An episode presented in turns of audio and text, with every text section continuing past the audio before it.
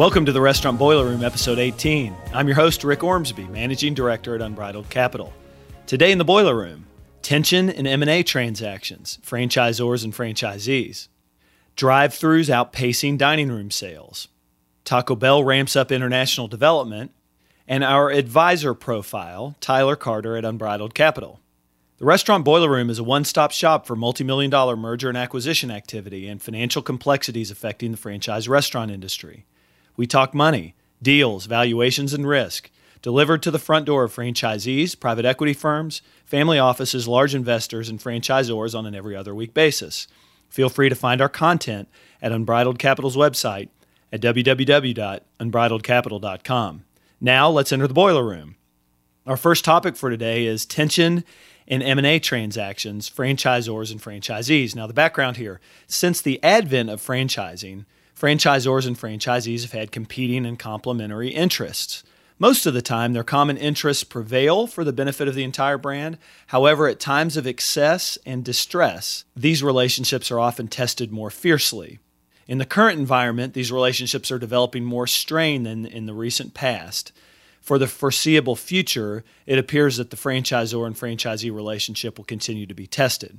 Now, comments here. At the very core, both franchisors and franchisees want to protect the integrity and success of the brands in which they operate. Both parties want strong operations, great restaurants, innovative new products, food safety, reliability of employee programs, a strong supply chain, consistency across each restaurant nationwide, growth amongst competitors, and high revenues, to name a few. However, their interests are not totally aligned. For example, many franchisors have largely gotten out of the business of operating restaurants.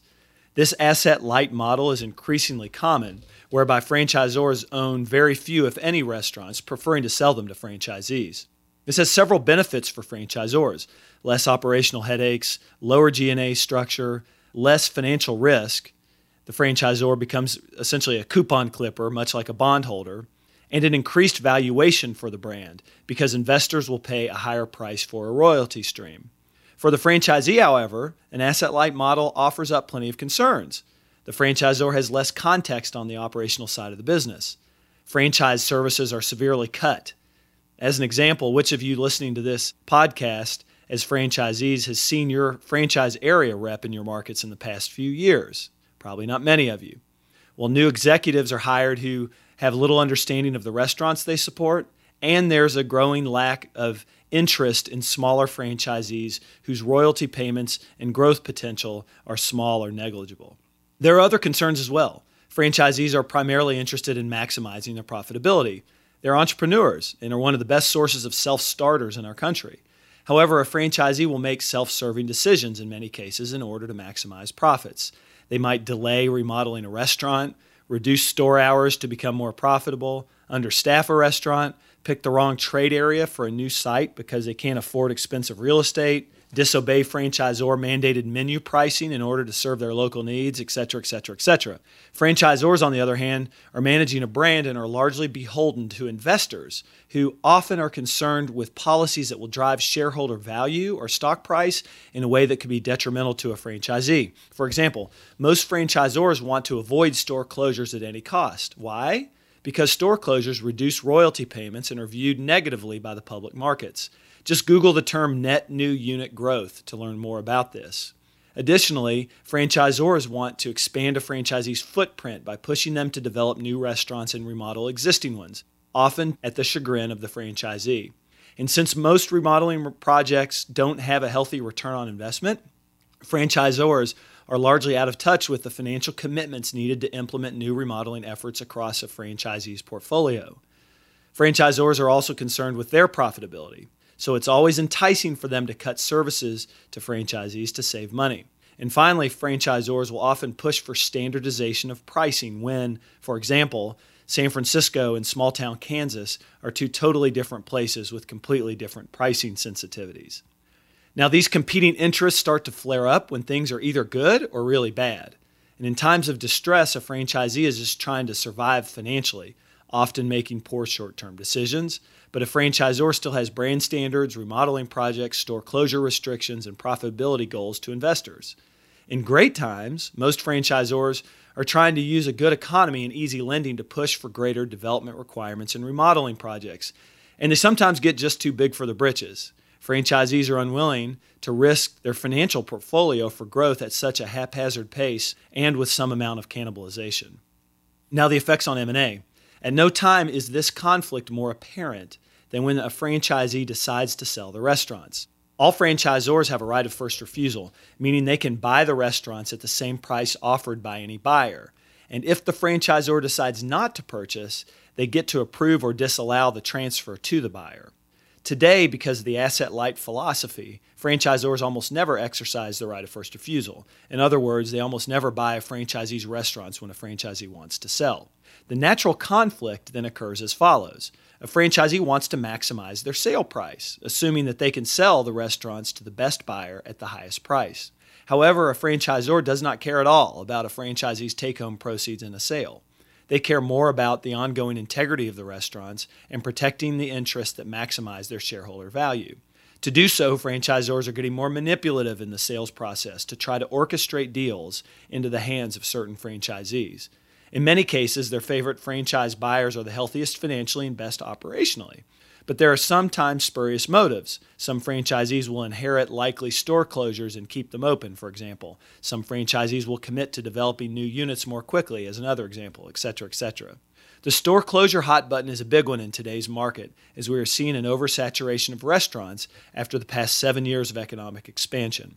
Franchisors often prevent unprofitable stores from closing in order to meet net new unit growth requirements to propel stock price and prevent store closures can cost franchisees hundreds if not millions of dollars in the value of a sale.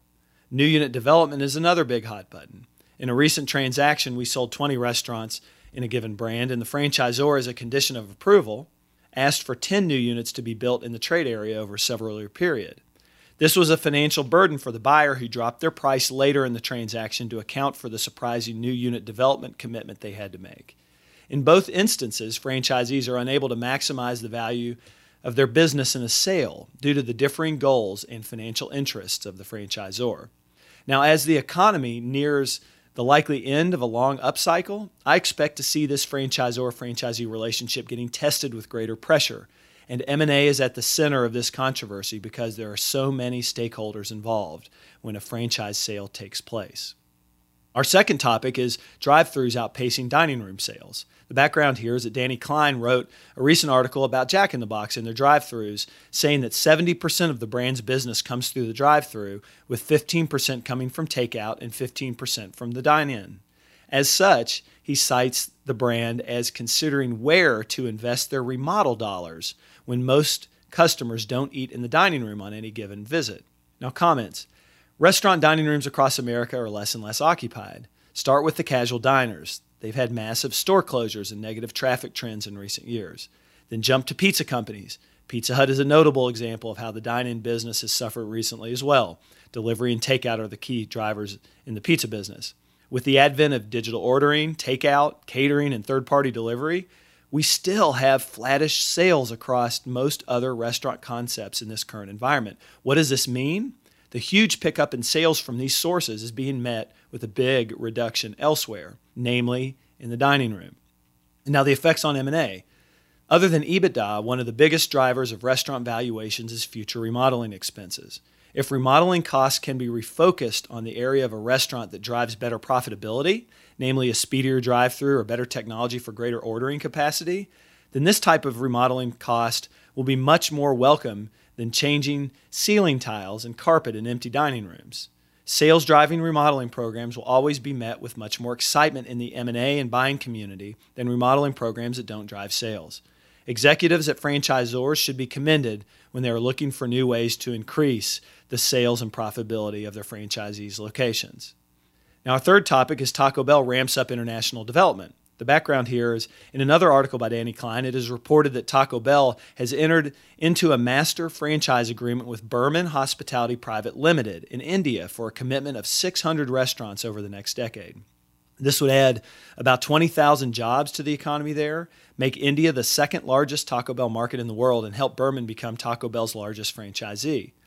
Comments When I worked at Yum Brands Corporate, I got a first hand look at how incredibly important the international business was and still is for Yum Brands. KFC was exploding in China and several other countries across the world. Pizza Hut had a successful business in many countries, including Europe and Latin America. However, for some reason, Taco Bell could not find any international momentum years ago. They continually bounced in and out of international markets with little success. At the time, one of the reasons I was told was that Taco Bell was an upscale restaurant internationally, unaffordable to many potential customers. If true, that's the opposite of here in the US. Interesting, huh? Effects on M&A now. So, the international business will be a key driver of value in many brands over the next decade. American markets are stagnant for growth. There are few trade areas to develop new restaurants, and sales in existing restaurants can really only grow by 2 to 3% annually over the longer term. Especially for public companies, international growth is one of the only ways to support the 10 plus percent op profit growth needed to justify a higher stock price. For Taco Bell, the opportunity is huge for Liz Williams' team. Liz was a CFO at Taco Bell and is now the president at Taco Bell International. There are only 35 locations in India right now. Sydney and Melbourne, Australia are debuting Taco Bell soon. Canada is on a big growth curve for Taco Bell. Other markets on the horizon include New Zealand, Indonesia, and Portugal. And as a personal aside, I was always surprised at how the Spanish and Portuguese cuisines do not use much spice. I wonder how they'll take to the fire sauce. Good luck to Taco Bell as they look to ignite international expansion.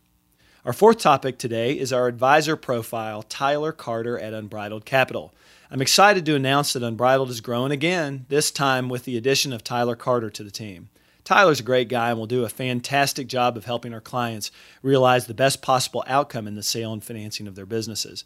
I did a recent Q&A with Tyler so everyone could get to know him, and here are some excerpts with Tyler. Question, where were you born and raised? Answer, Tyler says I was born and raised in Louisville, Kentucky. Question Tell us about your education. Tyler says, I attended the University of Kentucky and graduated with an undergraduate degree in finance. After a few years in the corporate world, I went on to earn a master's in finance from the Kelley School of Business at Indiana University.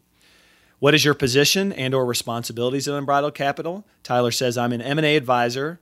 At Unbridled, I am focused on guiding clients through the sale and financing of their businesses. In addition, I also work closely with clients on business analysis, valuation, and capital strategy planning. What do you enjoy doing when not working? Tyler answers Most of my time away from work is spent with family or watching University of Kentucky sports. My family enjoys being active together, so when the weather is good, we love taking our bikes to the many Louisville parks to experience different trails. Tell us about your family. Tyler says, I've been married to my wonderful wife, Meredith, for 11 years, and we also have three fun and crazy kids that keep us very busy, ages four, six, and eight. Next question Share with us one interesting fact that most people don't know about you. Tyler says, A fear of public speaking is known to be the greatest fear of many people. For me, I really enjoy speaking in front of large crowds. This is usually surprising because people don't expect it with my laid back personality. Question What excites you about the business and our clients at Unbridled Capital? Tyler says, generally speaking, I love the restaurant business. I spent a short stint of my life as a franchise operator and many years investing in the restaurant space. At Unbridled, we have some awesome clients, and I love working with the entrepreneurial group that makes up the franchise community. I consider it an honor to help them in the sale financing and growth of their businesses. What is your role in giving back to the community? So Tyler says, I'm usually volunteering as a youth sports coach year round. I've spent the last few years coaching basketball, soccer, and baseball in youth sports leagues at my church. Who or what inspires you? Tyler says, Lately, I have seen many friends entering the fostering and adoption process. It is inspiring to see people that continually open their homes to more kids in need of a family. And our last question What are you currently reading or podcasting? Tyler says, Kentucky Sports Radio is my daily podcast download, but I'm also listening to The Garnish, a restaurant podcast right now. Thanks so much for entering the boiler room today. You can find our podcasts on iTunes, Google Play, Stitcher, TuneIn, and Spotify. If you like these podcasts, please listen, rate, and review. I also encourage you to visit our website at www.unbridledcapital.com for the best franchise M&A and financial resources in the industry. Our website includes podcasts, videos, white papers, and a list of our M&A transactions. Please note that neither Rick Ormsby nor Unbridled Capital LLC give legal, financial, or tax advice. These podcasts represent opinions that have been prepared for informational purposes only. We expressly disclaim any and all liabilities that may be based on such information, errors therein, or omissions therefrom.